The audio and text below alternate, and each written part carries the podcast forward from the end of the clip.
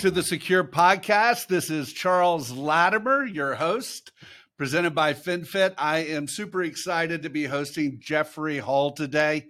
He is the C E O and founder of SavvyFi.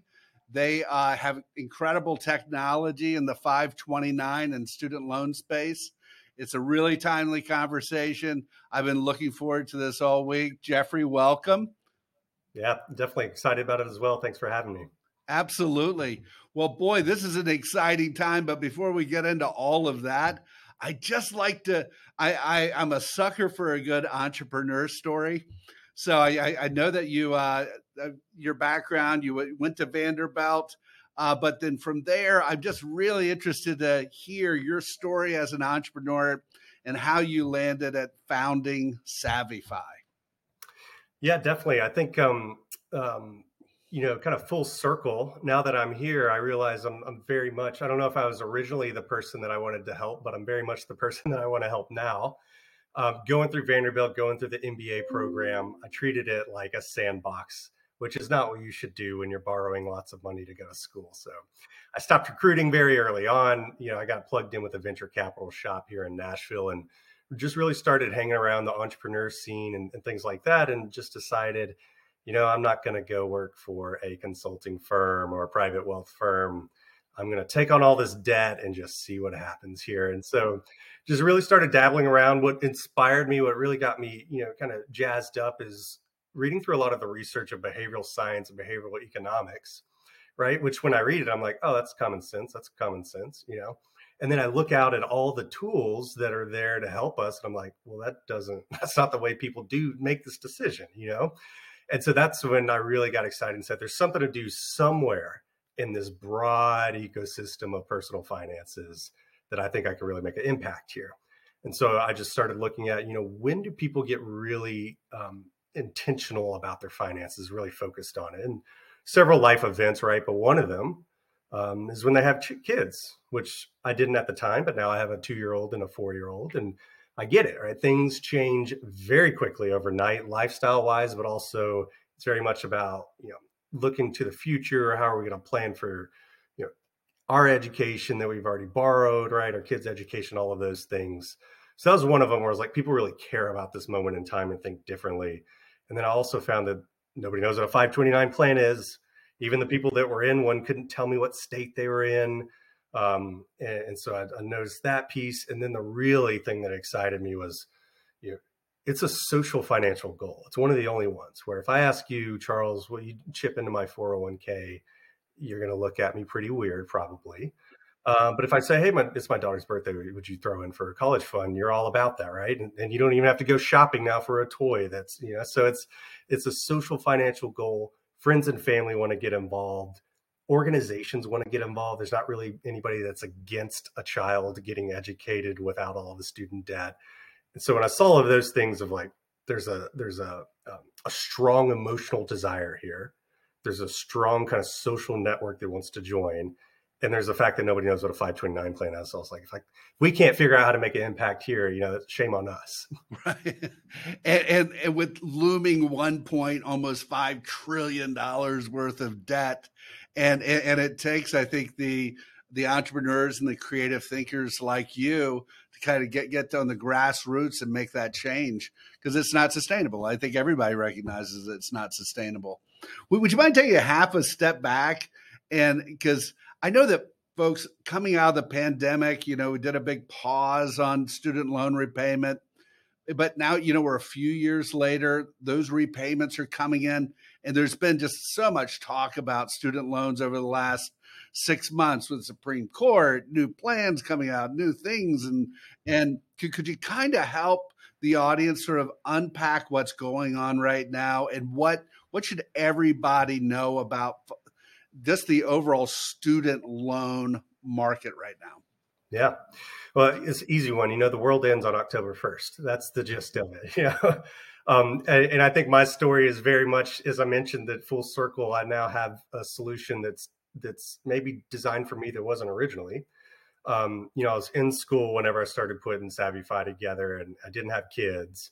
Along the way, I had kids. I got out of school. My wife and I have five degrees, and we're not using very many of them. We have a lot of student debt that goes with it. And so, you know, we're in this situation where um, uh, March twenty twenty, April twenty twenty, we didn't have to pay our student loans anymore, right? And at the time we had one kid. And then we have three years of no loans. We have us adjusting our lifestyle to that because now we have a little bit more money, right?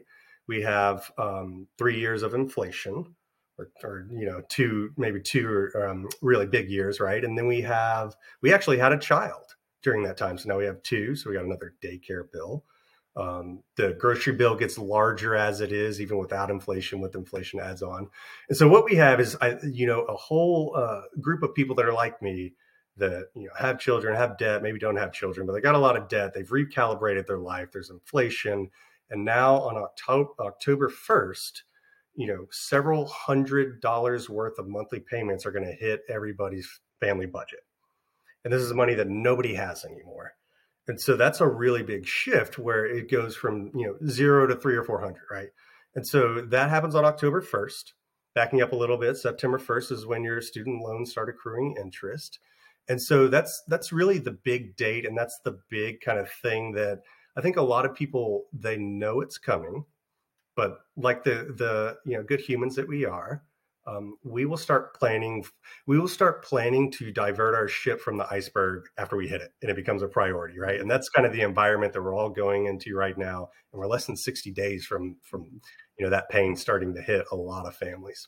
Well, and candidly, I mean, it, it, the, the timing really couldn't be worse, you know, candidly, because as you said, I mean, you got the compression of inflation, getting kids back into school right before the holidays. I mean, it is it is really kind of this wedged in perfect storm.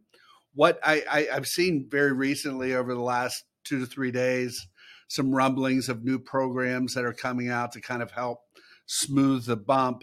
Uh, Can, can you kind of talk us what through maybe some of those options might be, and, and, and then we'll then we'll do a big reverse and talk about how to get ahead of get ahead of this curve altogether. But let's kind of you know talk a little bit about the contemporary challenges.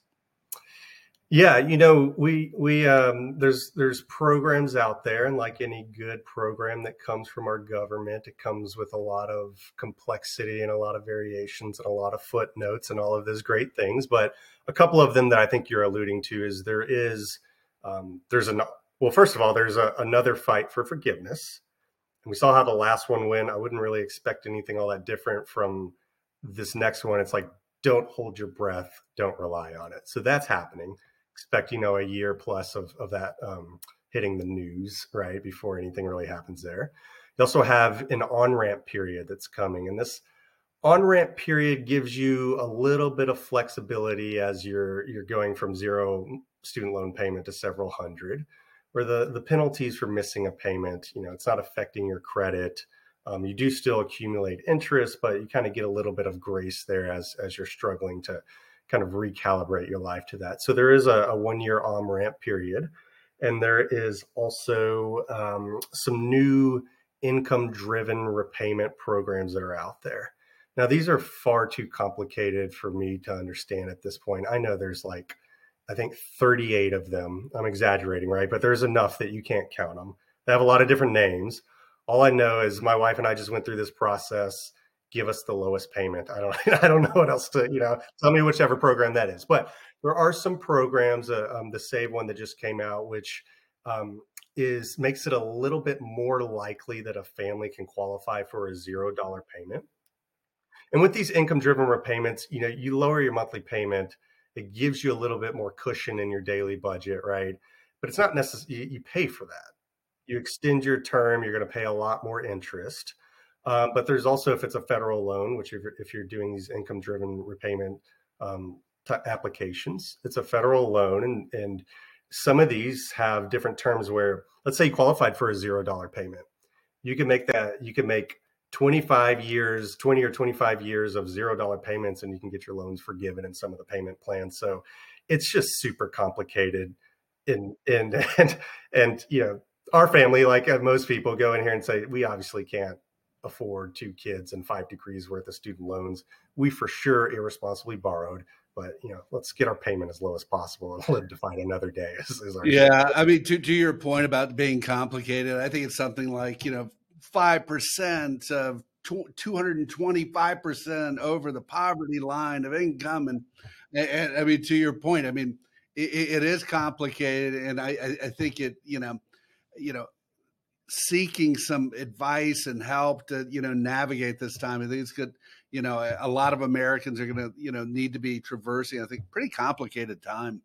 Now, so let's kind of actually reverse time a little bit and, you know, it, it talk about your little guys and gals.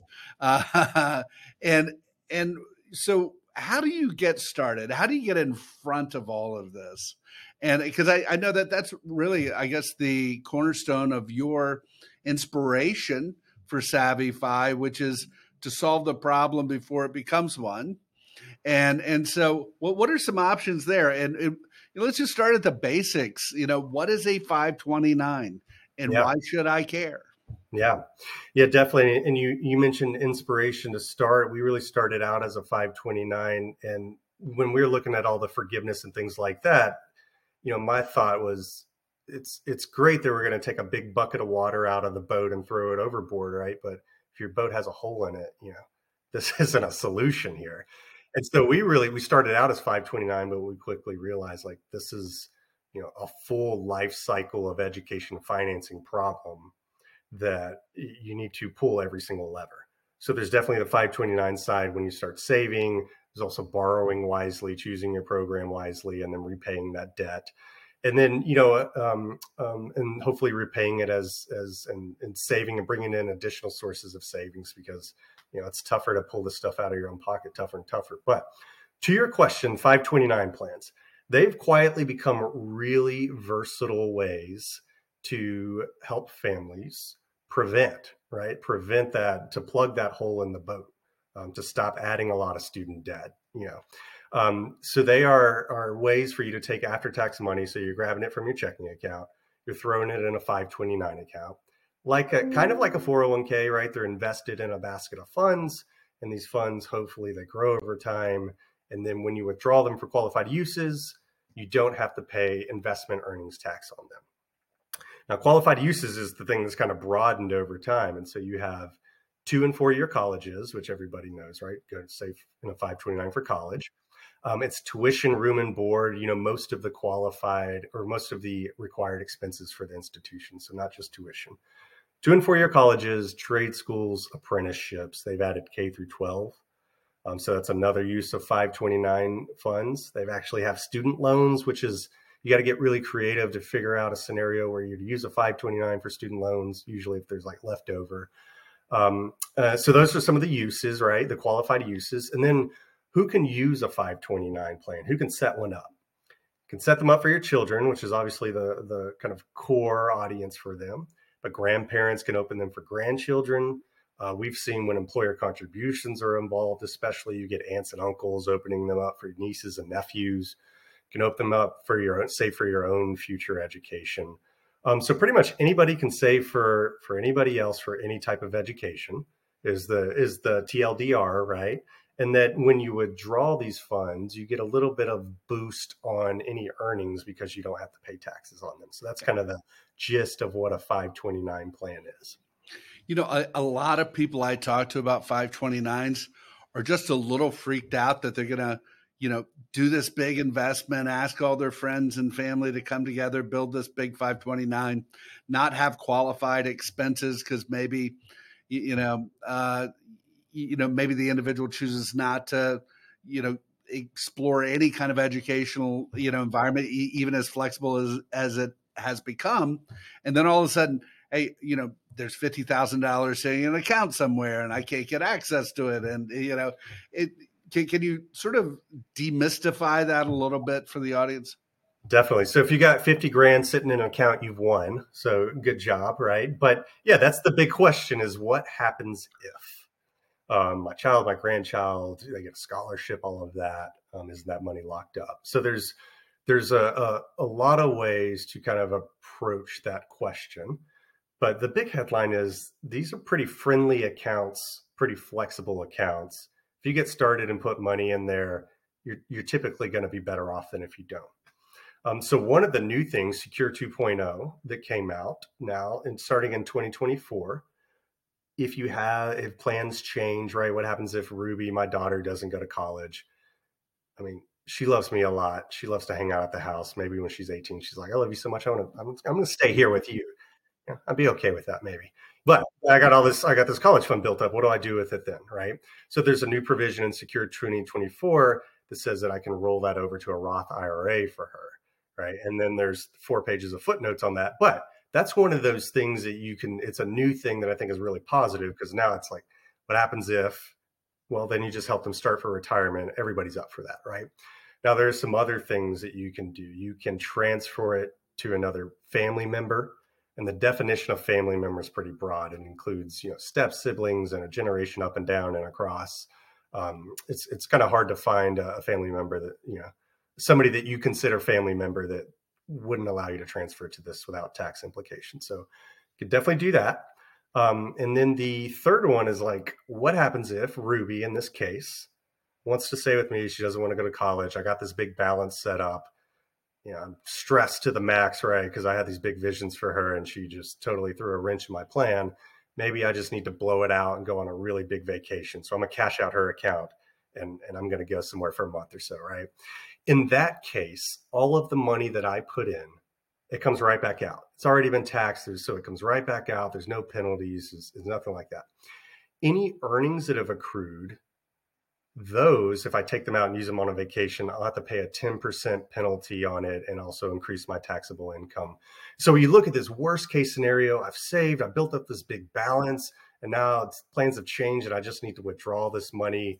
The the punchline is you won't get as much earnings as you would have otherwise, but you're still way ahead. So I think that, that it's, it's again, when you when you start, uh, when we get these great government programs like I D R and five twenty-nine and stuff like that, Um, they get so complicated, they get really scary. This is one of those ones that is a very friendly, flexible thing that that uh, the fear is not really all that warranted.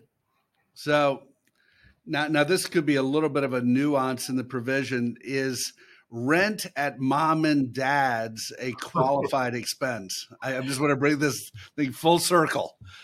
I'll say that they do allow... Um, they do allow you to use five twenty-nine funds for living. Okay. Now you get yourself again, and it doesn't have to go straight to the school, right? You get yourself a good C P A and you figure that one out. I'm sure, you know, that's above my pay grade there. But um, this, this is the like unofficial yeah. of the Secure podcast. Yeah, that's right. You're not getting you're not getting me on tape putting my, putting my neck out on that one. So you get a good C P A and you figure it out and let me know, and I'll follow your footsteps. Okay. Oh man. So. So now you have this plan, and and, and I, I think that's really important to demystify that. You know, boy, if I had fifty thousand dollars, put in fifty thousand dollars, and now it's stuck there, can't get it out. It, it really is a lot more flexible than that. I mean, and so now now I want to kind of pivot a little bit into SavvyFi and sort of, you know, what what differentiates SavvyFi from, you know, I, I'm, I'm imagining there's, you know. Uh, you know, a hundred places I could probably easily go online, you know, whether it's the, the record keeper or wherever that might be to get a five twenty-nine. I, I know that you've spent a lot of thoughtful time differentiating SavvyFi in the market. And I'd love to hear what some of those innovations have been. And then there's for the people that we're trying to help, right? The, the employees, the families, things like that. Um, so for the, for the family that's signing up for SavvyFi, Our big, uh, there's two things, right? We want to make it extremely simple. We have this phrase that bounces around the company that says, keep it Sesame Street, right? So we definitely want to, you know, these things are so scary on their own, but they don't have to be. Here's what you need to know to open up a five twenty-nine account. It's like, what's your name? Who are you saving for? What are their socials? How much do you want to save? You get all those things right and you've won, right? So that's kind of the user experience that we provide. What we don't do is send somebody off into the wild to go through all fifty state plans, which most residents can adopt any single one of those, right? Most of them are national plans with a state name. We don't send them out there. We don't send them out to go to pick through baskets of funds and then compare returns, because we know if we do that, you're not going to do anything. And if you do something, there's not a lot of people. I've never met anybody that got all the way to the end of the the uh, the savings journey and goes, I really messed up because I was in the wrong five twenty-nine plan. I've never met or heard of that person, right? I've only heard of the person that goes, whoops, I forgot to do this, right? I forgot to get started. So that's one of them, is keeping it keeping it Sesame Street for um, for for the actually getting started. Because once you start, once you set a monthly contribution, you've won. The second piece of it is we continue to innovate in the sources of savings. Because um, we know that there's a, there's a lot of issues with the R O I of a degree, which we can talk about later. But really, you know, one of the barriers for people to getting started is, I don't have the money to save right now. I don't feel mentally like I'm in the place to save right now. So we bring in a lot of different sources of savings. And what do those look like? It's, you know, sending out a gifting link to friends and family. So friends and family can click that link, Venmo money into that account, and also leave a message on a timeline, right? This is a thing that feels really good. And, you know, over a quarter of our members have engaged in that feature so far, which is, when you look at other benchmarks, is doing very well. You know, it's kind of topping the industry from benchmarks we've seen um, so far. The other thing we have is a merchant funded offer program. So you load your card, your credit cards, you keep getting your reward points. You also get, my my wife's family is Greek, and they all love to join the party, right? They're very, they're very social family. So everybody, cousins, aunts and uncles, everybody's loading their card in there. We're now shopping online at Target and Walmart and the major merchants that you're shopping at already, or when they're in their local region, shopping at restaurants and things like that, booking travel. These merchants are putting money into this account. So again, just another way that we can bring in savings. And then the third one, the one that's most impactful, is when employers step up to do, you know, a monthly contribution, or to plug into a lifestyle spending account program, or sign-on bonuses, or P T O cash outs, whatever you have. So we're continuing to innovate in how can we bring in additional sources of savings, because that's the that's the way that you make the biggest impact. Is you if I can if I can create a world where I don't have to save a single dollar in Ruby or Maximus's college fund, yet they go to college with no debt, and I've just leveraged all these other savings resources. Like, that's a that's a beautiful place to be in, and we want to create that world. So that's definitely for the families how we're innovating and differentiating. On the organization side, the the thing that we hear time and again is it's very tough to implement. Let's just take an employer, which is, you know, most of the organizations we work with. It's very tough to implement a five twenty-nine plan because it's not a closed, comfortable environment. You have to send employees off to open their own five twenty-nine plan. There's really not a lot of hand-holding you can do for them. You know, this this the states do, and the, you know, the program managers do the best job if they can, but it's, it's kind of throwing people out in the wild, saying, come back with a form, give it to us. Let's put this in payroll and let's make this thing like a employee benefit. Right. So H R doesn't like that. It's, it's tough for them to actually talk about, stuff for them to do. They sure don't want that stack of papers on their desk. Like they had, like they got enough stacks of papers. And so what you see is five twenty-nine programs in, in workplaces get negligible, um, utilization by employees. They they don't deliver on the promise that we all go into the conversation thinking that they have. And so being able to plug into a workplace, to not have to integrate in payroll, to be able to launch in twenty-four hours and to not ask anything of H R, of administrators, still get the program off the ground and running and get high participation um, is the other area where we specialize in organizations. So we get this program off the ground, get high utilization, and don't require anybody to adopt a new job. What, what do you think is the secret sauce on your side to getting utilization from the organization perspective? I think there, there are a couple of aspects. And, and, you know, when there is an employer contribution component, um, that makes our job really easy. It makes our job so easy. So we've, we've had programs where we've tried to launch it and we haven't been able to like give anybody any sort of communication collateral, just the, the challenge of working with, with the team and getting all that passed off. It just didn't happen. And we see, you know, utilization skyrocket. Everybody, no surprise here. If you got a bucket of, uh, if you got a bucket and there's money falling into it, people get really excited about it. They talk about it. Um, so, and there's a lot of ways to do that, right? There's companies that are just carving out budget for monthly contributions, and like I mentioned earlier, plugging into L S A programs is something that we've seen that's more and more popular. So that's one piece. On the other side, getting the utilization, um, things like sweepstakes. So, you know, which is a budget-friendly option for employers, but once a month you carve out a thousand dollars, and anybody that's set a recurring contribution, they, you know, they go into the drawing for that. That's an option that we see be really successful education savings models, and also with our five twenty-nine model. And then when we're stepping in to deliver the message, what really helps with utilization is like, is this is this understandable and exciting? So we spent a lot of time talking about gifting and cashback rewards and planning dashboard, and we we hit we hit on the the F A Qs, like what happens if, right? We definitely hit on that F A Q, but we're not going to give you a long dissertation to what five twenty-nine plans are, because at, at the end of the day, nobody really cares. I just want to know, how much do I need to save? What do I need to do to accomplish what I want to accomplish? Leave all the back of the, you know, nobody wants to see how a hot dog is made. Just put it in the bun and put some ketchup on it. And so that's the approach we take with our communications. I, I, I really like that, um, your ability to gamify the experience, because I, I think it accomplishes two things. One, it, it you have a continuous uh, level of awareness that's being built, but it also can kind of help on the expense line. If an organization is just introducing a five twenty-nine, they don't have to do a, you know, broad match. They could get into the millions. They can control that expense line. It could be, you know, whatever, twelve thousand bucks a year, but, but it, at least it's getting everybody into the pool, as it were. Yeah. I, I like that a lot. And then also your ability to kind of build community uh, around sort of, you know, an individual, you know, that everyone wants to support, you know, in that college event, as you said, you know, we, you know, individuals are getting started in their life. And so there's a lot of community building around that. I thought what you said earlier is kind of funny. You know, no one, no one wants to contribute to my four oh one k, but you know, a, a five twenty-nine where you're helping somebody get started in life is, you can really build a community around that. I think it's, it's brilliant. Can you kind of unpack a little bit for me on the merchant side? How, how does that work? I mean, and, and is that a national program that you've set up? I, I, how does that work? It's a national program. Uh, we bring in a partner for it, and that's you know that's a entire business in itself. People knocking on doors, setting up these agreements, right?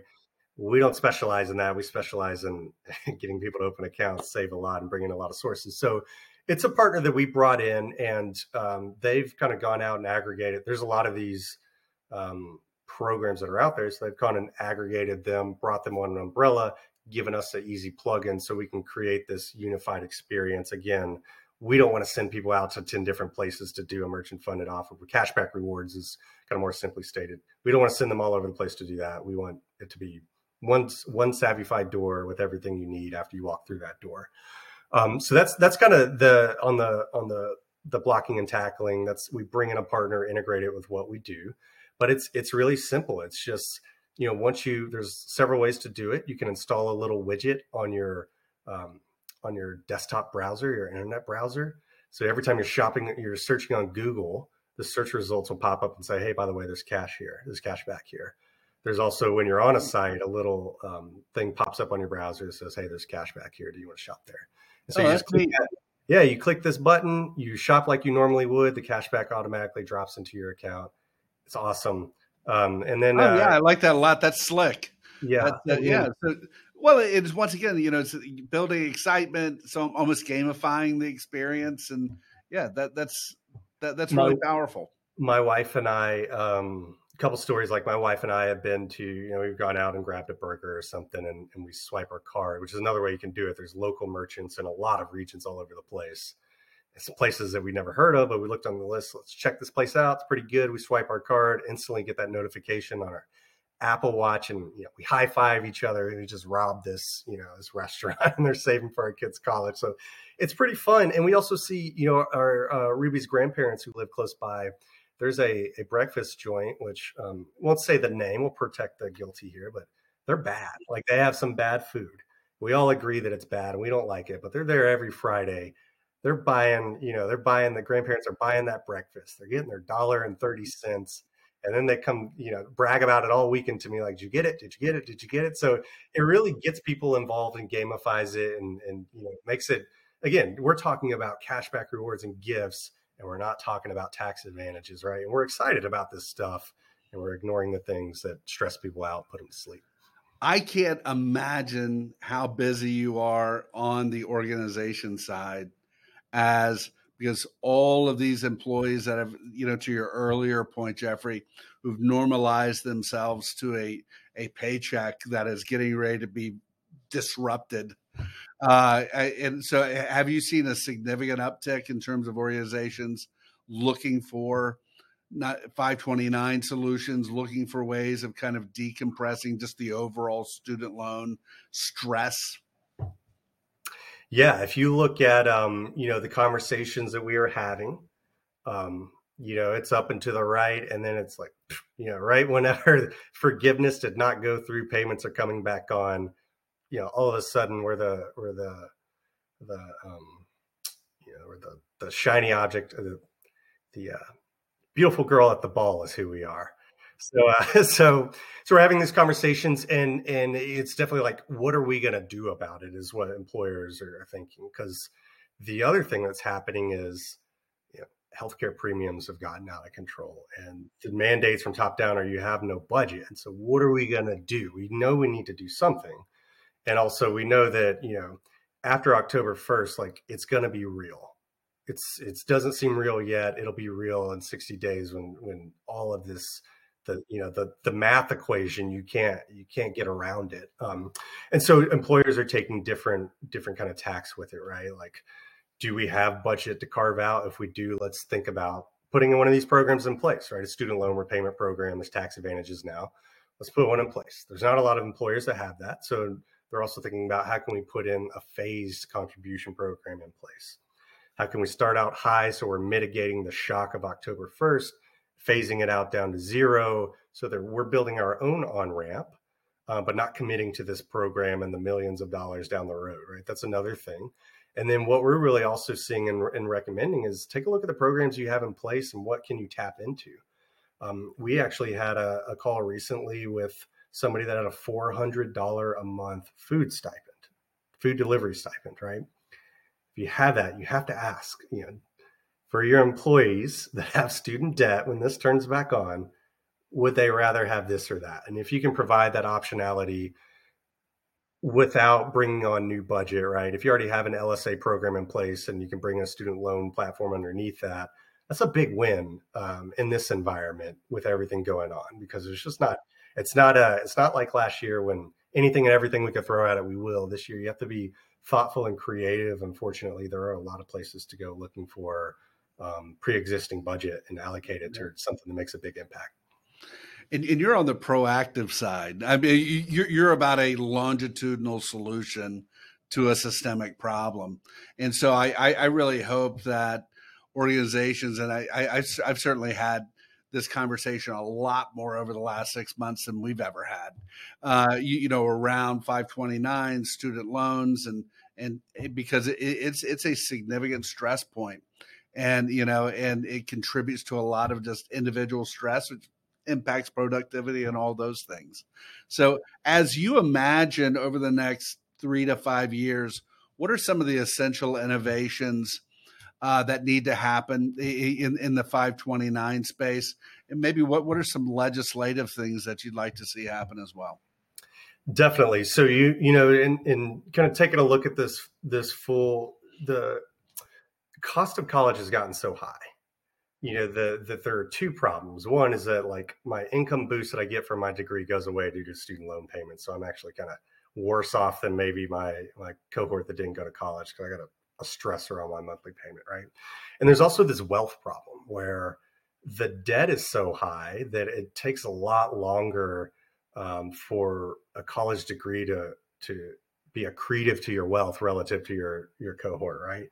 And so those, those are big things that that's why we see these policy changes happening. That's why we saw the Section one twenty-seven where employers can now contribute up to fifty-two fifty tax-free to student loans, right? And and so that's that legislation is why we moved into that area. Um, but also the fact that like, this is such a big problem that you have to kind of use the full life cycle to tackle it. So we're helping you prevent it as much as possible. We know that today you're probably still going to take on some student debt, and we're going to help you pay it off as quickly as possible. So that's that's why we're seeing this environment where legislative changes are coming out, student loans, why we're seeing the um, broadening of use cases for five twenty-nines to get rid of those objections to starting. And there actually has been um, several bills that have been um, proposed and haven't been enacted yet, but we keep seeing people pick up the torch and run with it, where five twenty-nines can be treated like those student loan contributions, right? Where you can contribute employer dollars to five twenty-nines pre-tax. So you can give it to them without raising taxable wages. Today in the employer contribution programs we do to five twenty-nines, um, they gross up tax, they, they um, increase the taxable wages, right? However, it's a totally different um, type of bucket for people, they don't see it as just a little bit more income. They see it as a very meaningful contribution from their employer, very differentiated. The tax issue is a, is a non-issue right now. But um, but um, that may change one day. It may change here in the next few years to where there's now that, that that's not the case, where employers can contribute to five twenty-nines. It doesn't raise taxable wages and really fits in with, with what we believe is, one, you're going to see this problem addressed in the workplace. That's, you know, when you see the very tough financial problems, retirement, healthcare, now student debt, the workplace typically steps up as the primary, you know, solution to those problems for most families. Um, you're going to see that. And you're also going to see that now we just, we're thinking about this holistically, where if there's not a five twenty-nine in the student loans, there's, let's call it an education financing account that addresses it from every single angle, and it's all tax advantage. That's what we would love to see, is all of this to just become one thing. In the meantime, let's get some tax advantages to employer contributions to five twenty-nine. So it's been proposed. The torch is lit. It's being carried. And we hope to see that here in the next few years. Yeah, I, I one hundred percent agree with you. I think it was a swing and a miss with the Secure two point oh Act. I think that could have happened with five twenty-nines. It could have also happened on the emergency savings side. Uh, so, you know, stay tuned for Secure three point oh Act. so, so, well, I tell you, Jeffrey, thank you so much for taking the time to come on, uh, share your story, help demystify some of the five twenty-nine pieces. I, I know for a lot of folks, they just don't, you know, they think that it's this, you know, hyper controlled environment. If I drop a dollar in there, it, it, I could lose it one day, or, you know, it's not going to be placed in the right direction. And I, I think this has just been very educational. I think there's going to be a lot of value taken out of this. And I think for all the human resource executives out there, I think you, you provide a lot of wisdom in terms of how do you reduce the temperature of stress financially and, and, and student loans, and getting prepared for college is a big part of that. And so I, I just have found this conversation to be riveting, and and you, you're a, you're the leader we need right now in that space. And so I really appreciate all the efforts that you're doing. And so, and thank you so much for the time today. Yeah, definitely. I appreciate being on. Like, like again, you know, October first, the day is coming. You know, there's, there's just a lot of ways for employers to help. That's, that's, you know, especially if you find a, a creative partner on the student loan side, on the college savings side. A lot of things you could do, low budget, a lot of ways you can get programs off the ground twenty-four hours. And that's where, you know, this is a really exciting time. I think great to great to get the message out. Thanks for having me on. But a really exciting time that, you know, the creativity and the simplicity and removing friction is, it's, it's time to kind of shine and really solve a big problem right now. Absolutely. And, and let us know how we can continue to help get this great word out. Uh, th- this is a big systemic challenge we have in the country right now. Uh, this caps our first season. Uh, so we've done a full season of Secure Podcast, our first season. So, so you're capping off that season. Our next season, it, yeah, it's awesome. Our next season is going to be focused on another systemic challenge, which is financial wellness and healthcare. And, you know, and, and that has its own complexity and compression points. But I think this is a perfect segue into those conversations. And once again, just thank you so much for the time spent. And I look forward to staying in touch. Yeah, likewise, Charles. All right. Have a great day.